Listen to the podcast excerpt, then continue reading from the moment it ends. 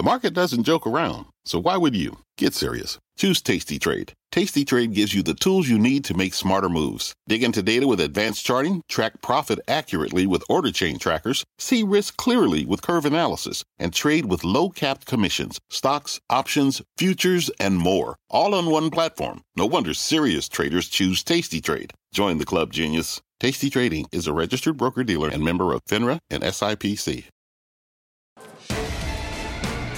Fast Money starts right now, live from the NASDAQ market site overlooking New York City's Times Square. I'm Melissa Lee. Our traders on the desk are Tim Seymour, David Seaburn, Steve Grasso, and Guy Adami.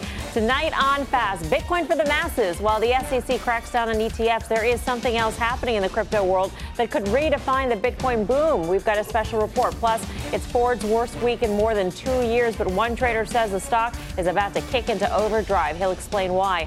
And later, GE's nightmare isn't over. The stock sinking to a fresh six year low today. But just how low can it go? The traders will weigh in. But first, we start off with a wild week for the market. The Dow starting off the week sinking, then soaring back to close above 26,000 for the first time before settling right under that key level today. It is clear volatility is back. The VIX surging 20% this week, even as the market soared and the 10-year yield hit its highest level since 2014. The S&P and Nasdaq hitting a record high. Stocks did close out their third week gains for the year, but is volatility back for good? And is this a sign that we're starting to see some cracks in this rally?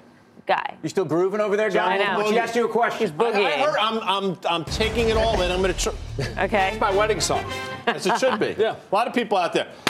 Cracks in the rally. Yes. S&P closes an all-time high today. The Russell was up all day. Tim and I were talking about that earlier. So I got to tell you, Tuesday was a huge fake out for me. I mean, that reversal to me signaled the potential for a short-term top that lasted all of about eight hours. What's interesting, you know, Bob Pisani today was talking about the underperformers, and he mentioned materials. I love Bob, but I don't know what he's looking at because, quite frankly, Freeport McMoran made a three-year high today, closed right around 20 bucks. So the things that have been working, that's Tim's trade for the last six to nine months, continues to work. And I still think materials, banks reversed today.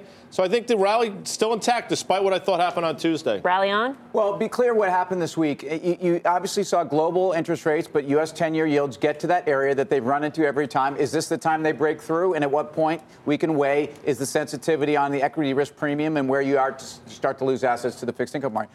This week, China, great GDP. Uh, you had housing numbers that were fantastic. Uh, rates higher here means the world is, is doing great things. Uh, Schlumberger told you this morning they see demand in the oil market coming. They see that market imbalance and getting tighter. Uh, copper's rallying. Uh, small caps outperforming the S&P. That's a cyclical rally based on growth. Um, and, and I don't, you know, I- I am troubled by complacency. I'm troubled by this almost parabolic move in markets. So I'm not going to tell you we rally forever, but there's nothing about today's price action that scared me.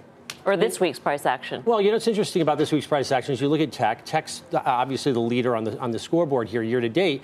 But I'd say energy and financials usually the recipient of tech outflows when, when earnings start to really solidify for that sec those two sectors. They, their earnings haven't been that great. We haven't seen great revenue numbers. We haven't seen great earnings numbers. So can tech, in my opinion, continue to move higher? I think in the near term, unless we see a shift, we start to see better numbers out of financials, out of energy. I think tech will continue to lead and outperform in a pretty significant way. You don't think that tech and financials can rally together? I That think they can. to both together? I think I can. I, I think you have to go back. You know, it's a, a lot for me is a lot similar to what happened in 2017.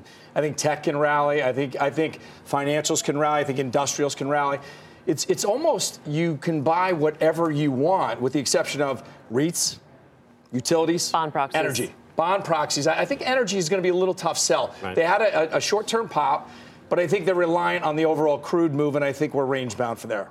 ExxonMobil, we've talked about this, talked about it back in August. You know, here's a stock that when crude was going down, it finally, the stock finally stopped going down around 76 bucks or so. We flagged it, said, you know what, maybe the worst is over. And if you look at the rally hasn't been ridiculous, but Exxon's gone from 76 to 88. I bring it up because the following. It's still in a two and a half, three year downtrend, a significant downtrend. We had indicated maybe it gets up to 89 bucks. It got up to 88 and a quarter the other day. They report earnings on February 2nd, I believe. This, to me, is important in earnings release as Exxon as they had in quite some time in terms of what it could mean for the stock. But, Guy, why mess around with Exxon when if you have this belief that these guys could be in the right zone for their business, why not go for places that are more levered to the oil price? And, and that, to me, that would be an Anadarko. That would be an EOG. That would be, you know, big cap U.S. kind of E&P plays, um, or to me, the oil services. And, and, and again, you've got Halliburton to report uh, next week. It's eight today. Uh, everything these guys are saying means that they have lagged this move up in oil prices. So have the MLPs. They are now catching up. I would rather be there than with, with the big integrated trading at valuations that don't make a lot of sense. And maybe you don't even check valuations in the energy sector, but I'd rather go places that haven't moved. But in terms of the volatility move, we highlighted at the top of the show 20% for the week. Um, we saw the biggest rise in interest rates for a week in about a month. I mean, this is these are the sorts of moves that we have become unaccustomed to. Maybe you call us, you know, uh, we have weak stomachs I, I think, now I for think this that stuff. The, the 10 year, I, I, agree with Tim. When you start to see a synchronized global growth, mm-hmm. I, I, do think that 3% is going to spook a lot of people, though. So even though I think longer term it's probably healthy, I think shorter term that can put an end to the rally. Shorter term meaning soon. In the next in the next couple of months, if you see a spike go to three percent, I don't think people. Do you think that this past week's that. action was a spike? I mean, we went from about yeah. two five two or so at the beginning of the week to two six six. If you look at the, the long week? term, if you look at the 10 uh-huh. year and you look on a long term trend line back to 1987, we still haven't broke out of that trend line on the way down. A 270 that breaks yeah. us out of it. So we're very actually very higher than close. that. I'm looking at a log chart; it's higher than that. It's like over. It's like three and change. So I, look, I don't think yields are going to get out of control here. I don't I don't worry about them impacting the equity market. You're right. Until we see a sustained move, three percent ish, and we hold there for a period of time. I, I look at the market and say, look, there's some signs that we're going to pause here a little bit. I look at the material names. I look at even the steel names. Next week we've got Steel Dynamics. They're going to lead off the report. But how do you sell the market? Not to interrupt you, but how do you sell the market in the face of tax pl- tax? I'm not uh, saying sell it. I'm no, saying hang on a second. Tax the taxes though are still not quantified. So I, even right. though people could say that they're discounted in the overall market, I don't know if they could really be discounted until we get there. I just think you have to be tactical in this market, and, and I bring up technology. I bring up some of these steel names. Steel names we talked about on the show. They can overshoot to they tend to overshoot to the upside. Are they overshot now?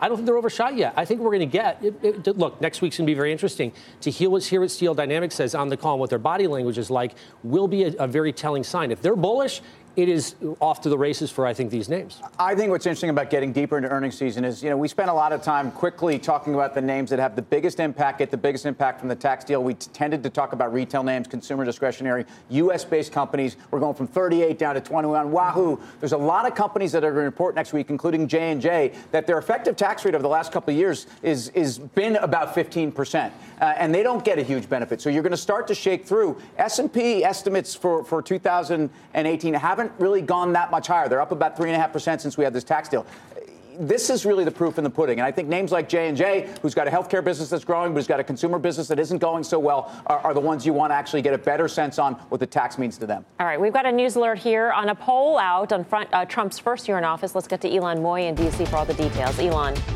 Melissa, that poll does come from NBC and the Wall Street Journal and it shows that the last time Americans were this happy about the state of the economy was during the dot com boom. Nearly 70% of households say they are satisfied with the economy, and that is up from just 37% two years ago. The numbers are also strong among both Republicans and Democrats. The economy is the bright spot of President Trump's first year in office. One in five people point to low unemployment and record highs in the stock market as the president's biggest accomplishment so far. The new tax plan, that's also gaining in popularity. 30% of the public thinks it's a good idea, up six percentage points in just one month, with a big swing in sentiment among independents in particular. Now, the bad news for the White House is that President Trump's approval ratings are dismal. Only 39% of Americans think that he's doing a good job, and that is the lowest number in this poll's history for a president's first year in office. In addition, a majority say that they not only disagree with Trump's policies, they also just don't like him personally. Melissa, however, the person who is popular is Oprah. Her approval rating stands at 48%, but as you can imagine, her support is much stronger among Democrats than among Republicans. Back over to you. Ylan, thank you. Ylan Mui in D.C. I'm not sure I'm surprised about that. 100%. yeah, yeah um, Trump's get this out there. But the, the approval ratings in the economy are very important. Does that make you more nervous about where we are in the stock market it's or less? Well, i will tell you what makes me nervous, and this is it's not to be political at all. President Obama's his eight-year run in the stock market was pretty good. I mean, mm, it yeah. was if you look, I mean, he walked in in February. And employment. Right. And unemployment. I mean, unemployment's not significantly better. The only difference is President Trump chooses to talk about it, which is his right to do without question. But quite frankly, nothing's effectively changed in my world. Does it make me nervous? What makes me nervous is, again, the administration talks about the stock market being a report card for their overall administration. That's been great for a year. I, I can't believe for the next three years it's going to be unabated in the same way. Coming up, it's a moment of truth for Netflix, streaming giant kicking off a big week of earnings. We will tell you what traders or what traders are expecting and why they're expecting such a major move in the stock. Plus, believe it or not, it could be just the start of a wild ride for Bitcoin. We'll tell you what Wall Street is plotting that could send crypto investors into a frenzy. And later, could the White House's war on the weave send the pot trade up in smoke? One of the traders says the party's just getting started. He will explain why later this hour. Much more fast right after this.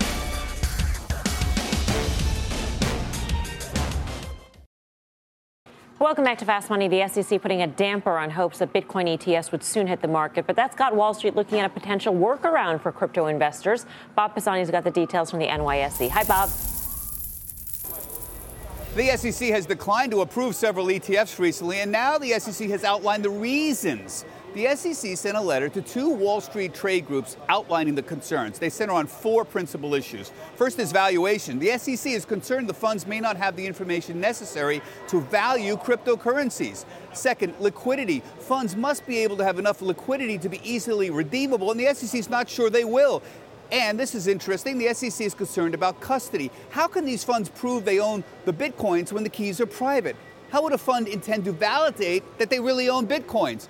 It's a very interesting question. Finally, the SEC is concerned that cryptocurrencies have substantially less investor protection than traditional securities markets, and there's correspondingly greater opportunities for fraud and manipulation. And that may be the most important point. But put it all together, and while the SEC has not definitively turned down Bitcoin ETFs, they have essentially set the barrier to entry so high that the answer is effectively no. But momentum behind blockchain and cryptocurrencies is so strong that investors are already looking for ways around the SEC's objections. For example, could a fund be designed that would address the SEC's concerns?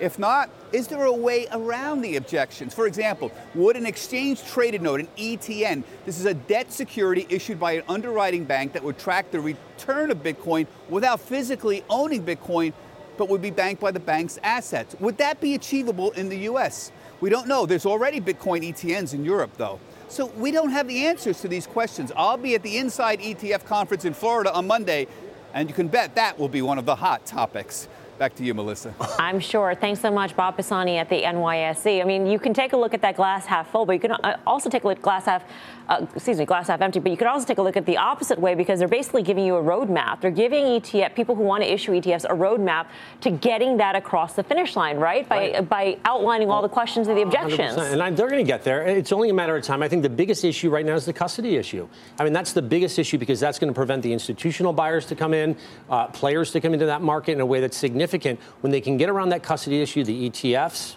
ETNs get, get issued, ETFs in particular, and the institutional buyer comes into the market in a fierce way. I, th- I, think an ETN is, is a much easier way for these guys to do it. Again, it's going to be referenced against spot prices, but it's going to be ultimately based upon the bank's credit. And mm-hmm. I would guess that with any of these underlying banks, um, you're going to be comfortable with that credit. But it's a lot more efficient for these guys to trade that than to be loading up on some of these tokens, which right now probably don't have liquidity. Question is, I think it will bank, keep the market bank gives check. you that? Look, JP Morgan, Jamie Dimon's outspoken about Bitcoin. He's but he reeled that back. He but he reeled that back, and I thought immediately immediately that's because we're gearing up for a product. We're about, I think Maybe, we're talking about right. custody banks too. I think we're talking, you know, a U.S. Yeah. bank core. I mean, it's going to be an extremely lucrative business. They're going to figure out a way around this. They're going to, to your point, they gave them a roadmap on how to do it. It's going to be extremely worthwhile and profitable. They'll figure it out. In the meantime, in the meantime, nice pop in Square today. Yeah, exactly. So Square, I play it with Square. The, remember the two constituents that were in the blockchain ETF mm-hmm. uh, were Square and uh, OSTK.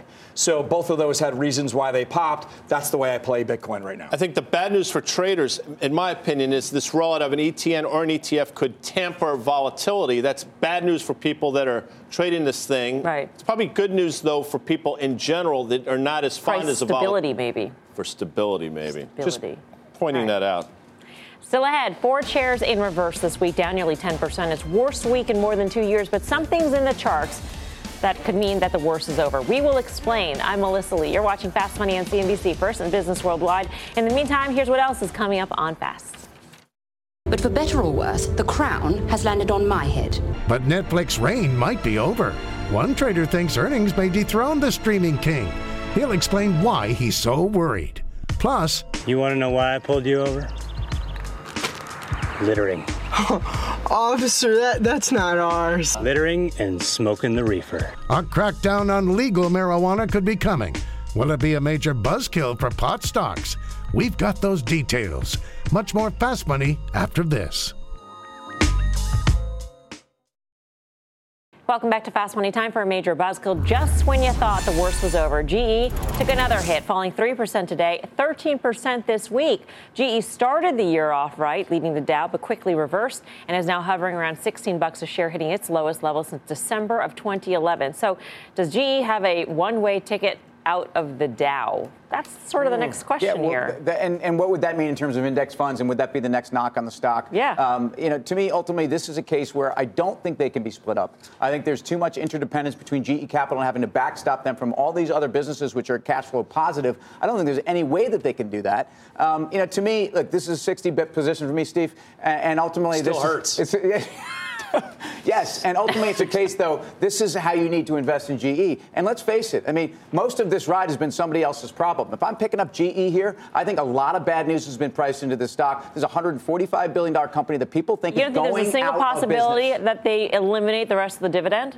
Because that would be a major leg lower. Not Yeah, only would they have no more dividend, but they'd be booted out of a lot of the funds that are dividend funds. Except for the fact Right. that, that staving Yeah. off um, free cash flow problems by kicking the dividend out, I think is maybe what people are already pricing into this stock. So for you, I is it a get lottery ticket at this point, since it is such a small position? Is it something where you would think about adding? Because when I looked Let at me- it, go ahead, you answer that. Yeah, let me explain that to you. Because to me, owning 60 bips in any company can be one of a couple things. It could be a lottery ticket, or in this case, in GE, to me, this is a toehold position that allows me to watch the stock and keeps me engaged in the story. And frankly, that's not going to hurt me. And, and you know, for, for most of this run, it's been somebody else's problem, not mine. I stay long. Again, I want to give props to the Cowen analysts who put six months ago. Bam. It's true. They put, November. they 11 put 15. a, uh, yeah, somewhere 11 and a half to 15 bucks. And even if it doesn't get there now, you know what? That work was good enough because I think the stock had a 20 something handle at Yeah. the time. And we've said it for a long time. If GE has not been able to do well, to perform in this environment as a stock, when a company like Honeywell has absolutely been crushing it, then in what environment will they? So has the stock reached levels where it's worth? Maybe, but I still think the pain in this stock is to the downside. I agree. I, like, I think it's a dead money scenario. 1115 is what we put as a target on it, given the fact that we ascribed certain debt-like aspects to, you know, the uh, certain aspects of the company have broken up. Look, 1115, I wouldn't touch it How here. can you I do a wouldn't buy it. the, I mean, because your analysts, uh, God bless them, but how can you do a sum of the parts on, on these assets? I really don't even, I mean, and again, I haven't gone through the report. He's a smart guy. Um, but people are pricing these assets at, at basically, you know, to me, liquidation levels. And, and look what's happened in the energy market. Look what's happened in the power utility market. We've had a major recovery. You're going to tell me that GE Capital, with all of its credit obligations, isn't in a better place than they were now hang on six the way, months the way they priced it, I did read the report. The way they priced it is above the market cap right now. Right. So, so right now you're talking about a premium to market cap. so do you Right. short this thing? I don't short the stock. I mean, I, look, I, I think you can use it as a short, as an alternative short, but I'd say there's no reason to buy the stock here, people. From one buzzkill to another. As legalization of marijuana expands, pot businesses are now facing another big obstacle. Aditi Roy's in Oakland, California with the details. Hi, Aditi. Hi there, Melissa. That's right. We are in the Willy Wonka chocolate factory for weed. That's the cute outfit here. And you guessed it, they make cannabis laced chocolate. Those are coffee beans there that are covered with marijuana laced chocolate. This factory belongs to Kiva Confections. They're a big player in that edible space within the bigger marijuana industry, and that's a space that's really exploding. This company alone plans to double or even triple its revenues because of the recreational market coming online. But despite the fact that demand is high, there are a lot of regulatory potholes before they can capture that market, uh, including the fact that we found workers having to manually relabel their products to meet regulatory requirements. They had to double their packaging staff to do it. And as a distributor, Kiva can only supply to other recreationally licensed companies. But many cities haven't even started issuing recreational licenses, so Kiva is only supplying to around 100 dispensaries versus the 1,100 normally on their roster when they're purely medicinal. Then, with those regulations and new taxes, their costs are up about 45%, they tell me. That's resulting in their prices going up. But once those problems get sorted out, Kiva thinks they'll capture the first time users through their lower dosage products like these chocolate bars here. Each one of these squares deliver about five milligrams of THC. They say that's enough to give a little bit of a buzz, take the edge off without making people high. Then they're trying to go after those soccer moms and dads who work during the day and need something to go along with or even replace that glass of red wine in the evening. Back to you, Hmm. Melissa. All right, thank you very much, Aditi Roy in Oakland. No one rocks a red hairnet like Aditi does. Gosh, great. Um, despite the regulation roadblock, pot stocks are still on fire. So just, should you still keep betting on these high-flying stocks? What do you think, Seaburn? I, look, I love them. I love the space. We did a cannabis dinner last week, actually. And Tim, Tim attended Uh, that. dinner talking about the investment Or- or opportunities in cannabis. uh, inve- investment opportunities in cannabis. And Okay, the idea of it, clear. the idea behind it really, and the theme was the medical side is really the place to be. TRST.cn is a company that has an amazing, amazing, you know, sort of foothold in here. And it's a quality control issue, which they've got their arms around. They are probably the best in the space. And it's also the ability to have a toehold with the doctors. The doctor network that they have and the ability to really control that as well is soup. They've got a moat around that. So I look at a company like that and say it's going to win long term. When recreational comes, you know, into play, it's easy to flip into that. It, it, this is not a recreational cannabis story to me. And, and I'm very involved in the sector, both in the private market and, and in the public market. I've got a portfolio of stocks. And I want to say this about Jeff Sessions. This is the one thing that Jeff Sessions has done in terms of start to elicit. He's going to withdraw uh, the Obamacare bill, sorry, the Obama uh, Era pledge bill. era to, to, to legalize marijuana. This is the only thing he's done to bring Democrats and Republicans together. Democrats want it, Republicans want it. Republicans respect states' rights. This is a states' rights issue, and they're operating. The wellness and the medical side of this is where the value is. And, and you know, to me, this is a massive global industry. It's why they get the multiples they get. This isn't just about recreational. All right. Well, speaking of pot stocks, in lieu of the final trades, our traders have picked four stocks they say can take your portfolio higher. Tim, kick it off. So, sticking in the spirit of this, I'm going with a company in Canada called Aphria, which is also medical. It's also wellness. Take a look at this one. It's a $3.5 billion company. In Toronto, it trades. In Toronto. Okay. Uh, Canada company as well, tr- uh, CannTrust, TRST.cn is the name I just mentioned. Quality, uh, you know, company, and, and it's all on the medical side. Grasso. Square, I went a different route on this one. I just went with the overall thematic that the stock is going, Going to move higher, higher. okay. So Square got an upgrade, a price target from Nomura today. I believe it's at $64. Last sale, 42-ish. Is that a real song, or is that our crack staff put something together? I have back no in these idea. days? I'm not some well reggae for you acquainted guys. with Reggae? this uh, Come on. Genre of music. Delta Airlines. Or that. Spoil it again. Yeah. Spoil it I want to fly. I mean, I have no better to idea what fly that with means. Delta? Delta's ready when you are, Melms. That does it for us here on Fast. See you back here Monday. Options action starts right after this break. What's on the horizon for financial markets? At PGIM, it's a question that over 1,400 investment professionals relentlessly research in pursuit of your long term goals. Specialized across asset classes, but united in collaboration, our teams provide global and local expertise. Our investments shape tomorrow, today.